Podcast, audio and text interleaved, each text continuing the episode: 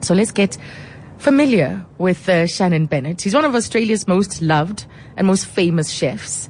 Um, he's most commonly known as the head chef for a Melbourne restaurant, Vue de Monde. I had to ask him about the pronunciation because uh, parlez-vous français? No, I don't speak French. And he's also known as a guest judge and mentor on MasterChef Australia.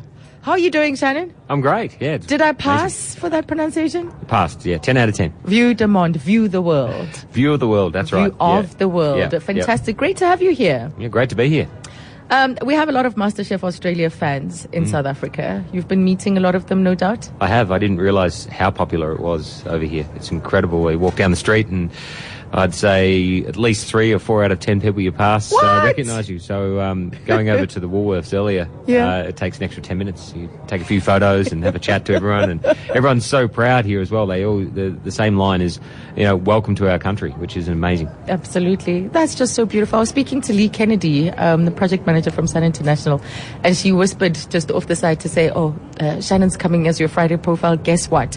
His cooking with experience was the first to sell out. Did you know that? Uh, yeah, I, I was told yesterday, and it's uh, yeah, it's a, it's a real honour that um, and it real pressure now too. We've Yeah. got we've got a lot to do. So um, with those experiences, you try to get around to as many of the you know the participants as possible, um, so they get this experience of actually learning a new skill and learning it with you, and Yes. hopefully they all walk away with a bit of confidence because cooking really is confidence. That's what it's about. Right. It is Yeah. a big part of it, right? Totally, totally. If you love to eat, then um, you're going to be a good cook. It's just a matter of just relaxing, um, letting all your inhibitions drop, and then just recipes should be simple. Um, a really good chef or a good cook is a curator of ingredients, Yeah. and all you need to do is just make sure you understand the ingredient, you respect it, and try and keep it simple. I just love that description um, because after that, then you curate your ingredients and then you lay out the best plan possible about how to execute because it's in the execution. I've seen people really get flustered around even making breakfast about, okay, what, what if you make the eggs first, it's all messed up. So you need to know the order of what you're doing when. Um, so there's this plan as well that needs to be thought out. Well, that comes from um, eating. If you if you enjoy eating and you take your time to really explore a meal and you um, let your senses take over and tell you why you enjoy it, Yeah. you sort of know then that the eggs need to be cooked last and everything else can sort of be held or kept warm or even just room temperature. Yes. And that's one thing actually that I try to teach a lot of people. When you're cooking a meal, um, you should room temperature. There's nothing wrong with that. It's it's all about as long as like for, for like a piece of fish, that's the final thing that you're going to be cooking and concentrating on. Yeah. Everything else around it can be room temperature. Right. And as long as that fish is perfectly cooked, everything harmonizes nicely. Right. So you just don't panic. Yeah. I don't know. I always like to see the steam rising off a plate. No, that normally means that you've destroyed a lot of the of the ingredients. So particularly like you know broccoli and things like that. Yeah. You've got beautiful green broccoli. It means it's going to have to have a little bit of crunch to it. Mm-hmm, And so those sorts of things, uh, I suppose they come with experience. But I think that you just start that base where don't start in the kitchen. Start on the table and start uh, going out to favourite restaurants. And they don't have to be complex restaurants. No. They're just and explore why you like going to those restaurants. Why do you like the food? Right. Now, I'm curious. You're going to be doing book signing um, because you've got, what, eight books? It's Well, I've got actually there's a, an issue. Uh, I think there's seven books, Seven. Um, but I don't have any here. I've got 30 to give away over the weekend. Oh, uh, And all the rest have sold out. I'm exploring new ideas about a couple of books at the moment and Right. rewriting my first book, which was called My View. Why is it being rewritten? Because um, at the time it was a recipe book. I, I really wanted to explore, obviously, as many of the recipes in the repertoire as possible of mostly where I'd cooked overseas and through my apprenticeship. And so this time, though, the story is more important than the recipes, in my opinion. Right. We can get so many recipes off the internet now that I think people look at books, particularly young chefs, they look at the books that I've written and they see um, something where they just want a bit of guidance. How, how do I um, go from being an apprentice chef all the way to owning my own restaurant? Right. And for me, looking at it now, it looks so much harder to get to your own restaurant stage. Mm-hmm. Just there's so much more complexities and so many more interrupters than there was when I was actually growing up and being a, a passionate young chef. Oh, there's so much to talk about out of what you've just said. How important is apprenticeship? Because you had your apprenticeship, you completed it at the Grand Hyatt in Melbourne, um, and then you worked overseas, and you returned, of course, to establish your restaurant. Uh, but the building blocks to a successful chef career, what do you think are some of the most important? Um, well, I think it's it's non-distraction. It's about why you become a chef, it's you're learning a trade. So you need to learn the skills and the basics. And an apprenticeship seems to me now to be rushed. There seems to be this real anguish that you have to get through your apprenticeship quickly and you miss a lot of skills because the world, the way globalization has happened now is that most hotels were obviously where I did my apprenticeship, we had our own bakery, we had our own pastry department, we had our own commissary where you learn all the cold preparation and fish preparation.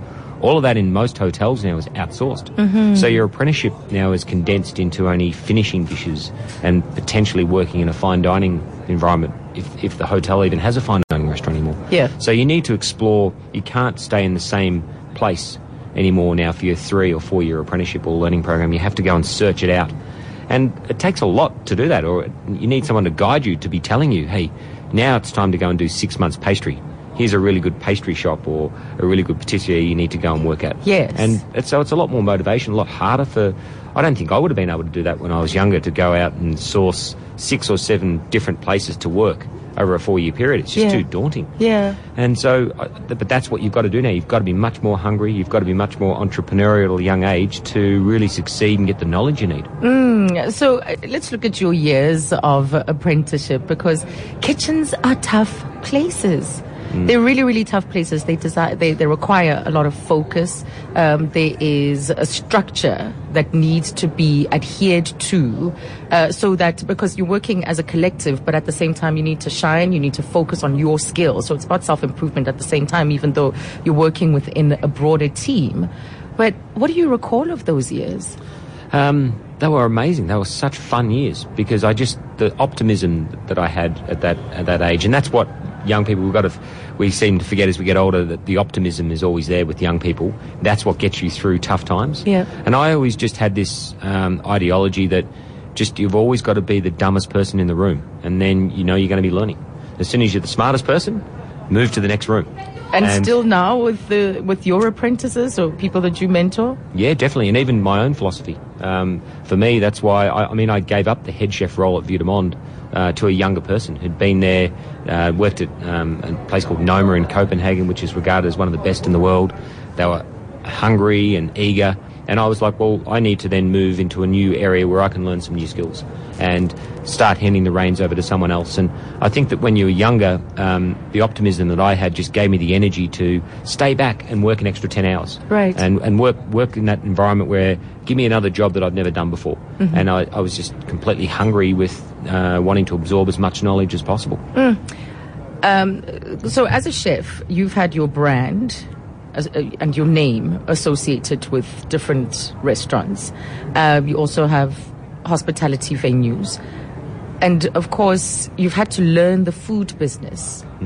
And what are some of the lessons, the toughest lessons, and the business strategies for success? As in, what are the pillars now? Because the food industry's evolved, it's changed so much. And that has. Um, because the focus before there, there was fine dining, Michelin stars that were ever so important, and now you have people in food trucks, for instance, creating mm. quite an impressive name for themselves. Yep. So things, a lot of things have shifted and changed. What have been some of those lessons for you?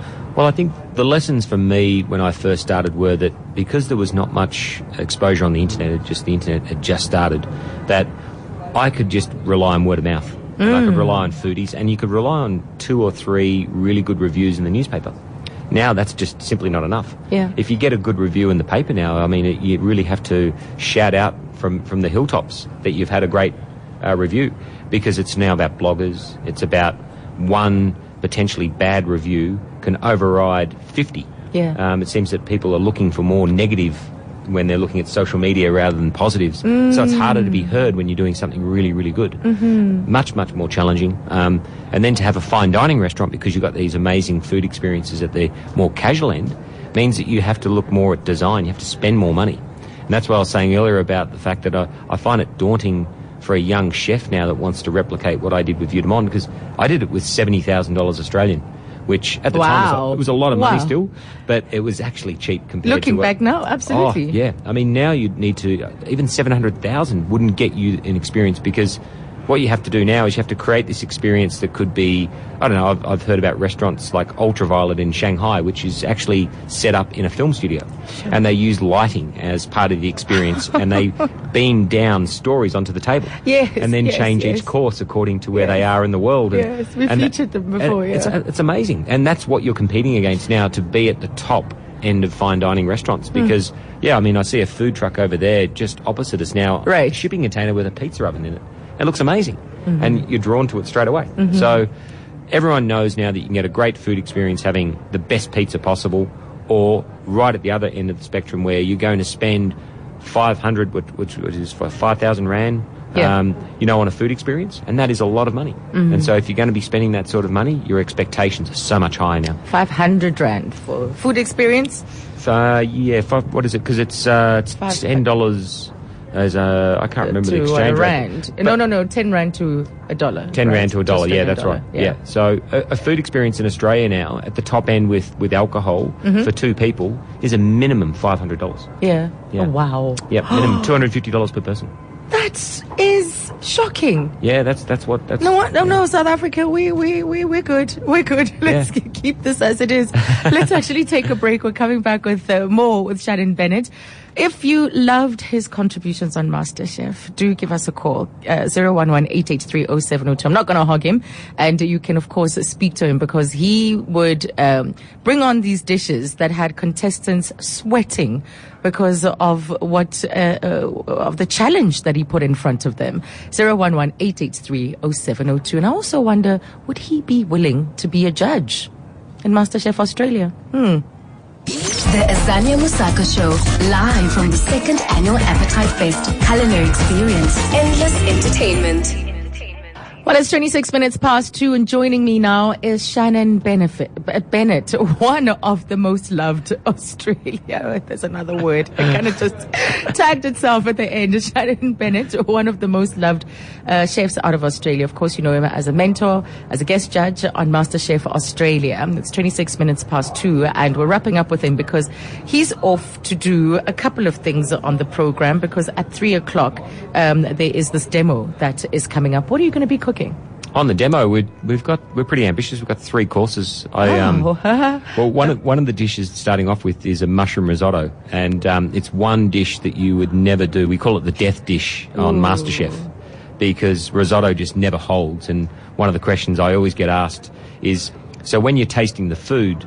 How does it all keep it, uh, you know, temperature and what have you? And the reality of it is that we taste the food at room temperature, Ah. um, and we also taste the food as we're going around each kitchen. Right. So you sort of get a sense of what's going on. So, uh, does that change the experience? As in, does it represent the dish accurately when it's at room temperature? Um, or is the flavor flavors better? Are they better when it's warm? It depends. I think Asian food uh, it sometimes has a benefit, and certain dishes like risotto you just don't attempt because the texture changes, the glugginess comes in. So you try and advise the contestants about certain dishes and, and you know the, the conditions that they're working under to just avoid it. So risotto is something that I love though cooking at home. Yeah. And so I wanted to teach everyone a really what we call a quick fire mushroom risotto. Yeah. And uh, and then we're going to do a fish, really nice uh, fillet of fish, um, local fish that is uh, cooked in a bag. Um, so you can actually do it up in advance if you've got a dinner party or something. Sure. And uh, just go straight into the oven. You can actually serve it in the foil bag at, at, on the plate. On the plates, yes. Yeah, yeah. yes. There's a Um, restaurant that actually used to do do the fish in banana leaves. Yeah, so it would come to your plate. You'd have to unwrap it, and then it steams. Yeah, yes. that, yeah, those aromas. That's what you know, that, and that's part of the theatre of food, and uh, you being involved at the table. And I think the dinner party's starting to come back. You know, Yeah. People are loving that. Yeah, And yeah. Um, I, and then the next one is uh, a dish that Marco Pierre White taught me. It's um, an tarte tatin. It's an apple tarte tatin, and, I, and it's one of the easiest desserts to cook, but also one of the closest desserts that you can get to a restaurant experience. And you can cook yourself. It's so But easy. at home, nice. Yeah, just and you're ignore it. known for your desserts. Yeah, I love I love desserts. It's They're one of those signature, one of those things, the hallmarks of who Shannon Bennett is is is all about. Uh, so you're not going to do the iconic chocolate peanut bar. I mean, just the Ah, way yeah, you poured that uh, chocolate. Over the dessert. It was like a piece of silk just draping. Look, it's iconic. I want everyone that's coming in at three o'clock to uh, respect me, like me, and not throw anything at me with frustration because um, it is a very complex dessert. And Yes. the idea of that was to actually bamboozle as many of the contestants remaining because that was to get the final apron. Uh, I think it was season nine, the final apron for season nine. And Mm-hmm. the idea was to make it as tough as possible to get that apron. So would you be a judge? No, no, no. I've been asked that um, several times and uh, been approached uh, officially about it. And it was just, look, I live in a very, very small town. Now I moved from Melbourne uh, to bring my kids up. I've got six children, and they're all young. I call them drunk midgets. They're all young. and I just, for me, it was, I, I wanted them to, to grow up in a town and experience a childhood like, like I did. And so we moved, um, where it's close to the Gold Coast, um, a place called Byron Bay. Right. And it's beautiful. Kids can ride their bikes to school. They can do everything that uh, you, you can't now in Melbourne. It's, it's grown too big too quickly and can't even get them to send them down on a bike uh, to get a bottle of milk these days. And I want them to do that. I want them to experience it. So that I tried that in season 10. I tried to commute um, down to Melbourne each week. And I found it extremely difficult and, and tiring and time consuming. So that's why I gave up after season 10. You're right. Yeah. Oh, what a pity. What a pity. Well, we wait to see what, what, what's going to happen with the franchise because you took what the English were doing and turned it into this incredible series that is a global success. And then, of course, South African, as South Africa, we did our own, which was also hugely successful. But I think the Australians definitely gave it a different edge to the property. Yeah, I, I'm not sure. I, I think we just because we're so enthusiastic about food, and we're also we, we're so international because um, you know Gary's from from the UK, Matt being from the UK, George having a Greek background, um, Melbourne where the show is based has such a cultural diversity that we accept pretty much and know every dish and embrace it with so much enthusiasm Right. food. So, and then brings people together because international language. Food Yeah. is one of the only things that we can go anywhere in the world and we can have some differences of opinion about certain things and we can get over them very easy by talking about what your favorite dish is. Absolutely. Yeah. What do you sign when you sign books? What do you say in there?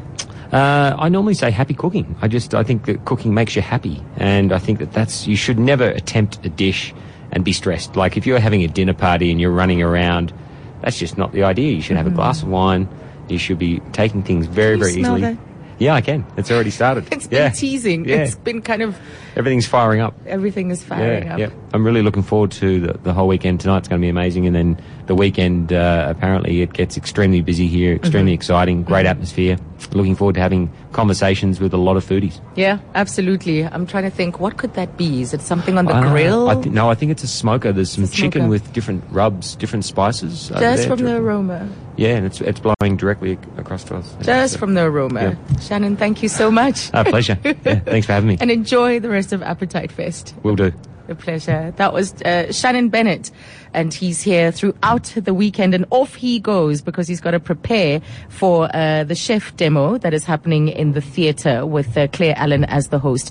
And then at five o'clock, that wonderful experience of cooking alongside uh, a recognized South African or Australian chef. I think this is a fantastic touch to this food festival, Appetite Fest at Sun Arena, happening throughout the weekend.